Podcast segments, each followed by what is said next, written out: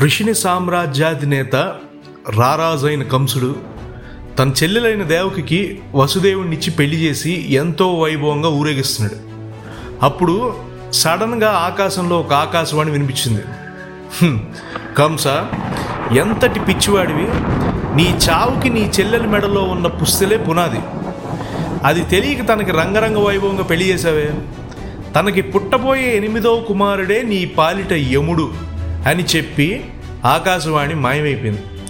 అది విని ఆవేశంతో ఊగిపోయిన కంసుడు తన చెల్లెల్ని బావని ఇద్దరిని జుట్టు పట్టుకొని ఈడ్చుకుంటూ తీసుకెళ్ళి కారాగారంలో పడేశాడు. తనకి పుట్టిన ఆరుగురు పిల్లల్ని కంసుడు దారుణంగా తలలు నరికి చంపేశాడు. కానీ ఏడవ కుమారుడిని చంపకుండా సాక్షాత్తు విష్ణుమూర్తే విష్ణుమాయ చేసి రోహిణీ మాత కడుపులోకి దేవకీ మాత పిండాన్ని ప్రవేశపెట్టాడు. యాక్చువల్లీ ఆ ఏడో కుమారుడు ఎవరో కాదు. సింహబలుడైన బలరాముడు. వామనావతారంలో చక్రి రామావతారంలో లక్ష్మణుడు అండ్ కృష్ణావతారంలో బలరాముడు. బలరాముడు అంటే ఆదిశేషుడు. ఆదిశేషుడు ఎప్పుడూ విష్ణుమూర్తికి తోడుగా ఉంటాడు. అందుకే కృష్ణుడి కన్నా ముందు బలరాముడి రూపంలో ఆదిశేషుడు జన్మించాడు. ఇక ఎనిమిదో కుమారుడు పుట్టబోయే సమయం వచ్చేసింది. సైనికులందరూ గాఢ నిద్రలో ఉన్నారు.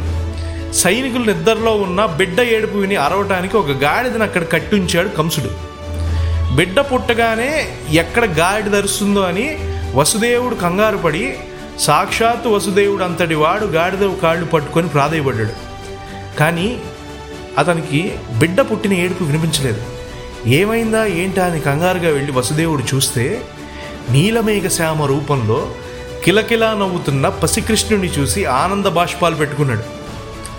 వసుదేవుడికి కృష్ణుణ్ణి రేపల్లెలో ఉన్న యశోదామాతకి బిడ్డగా అప్పగించమని విష్ణుమూర్తి చెప్పాడు. బిడ్డ పుట్టిన మరుక్షణం గాడితో సహా సైన్యం అంతా కాపలా ఉన్న వాళ్ళందరూ మూర్చిపోయారు. ఇదంతా విష్ణుమాయే అని వసుదేవుడికి తెలుసు. అడుగులో అడుగేసుకుంటూ కారాగార ద్వారం నుంచి బయటకు వెళ్ళాడు. హోరున వర్షం యమున నది దాటాలి. వసుదేవుడు యమునా నది దాటికి తన తల వరకు మునిగిపోయాడు. కానీ బిడ్డకేమీ కాకుండా అరచేయి ఆకాశం వైపు పెట్టి ఊపిరి బిగబట్టి అడుగులో అడుగేసుకుంటూ ముందుకెళ్తున్నాడు.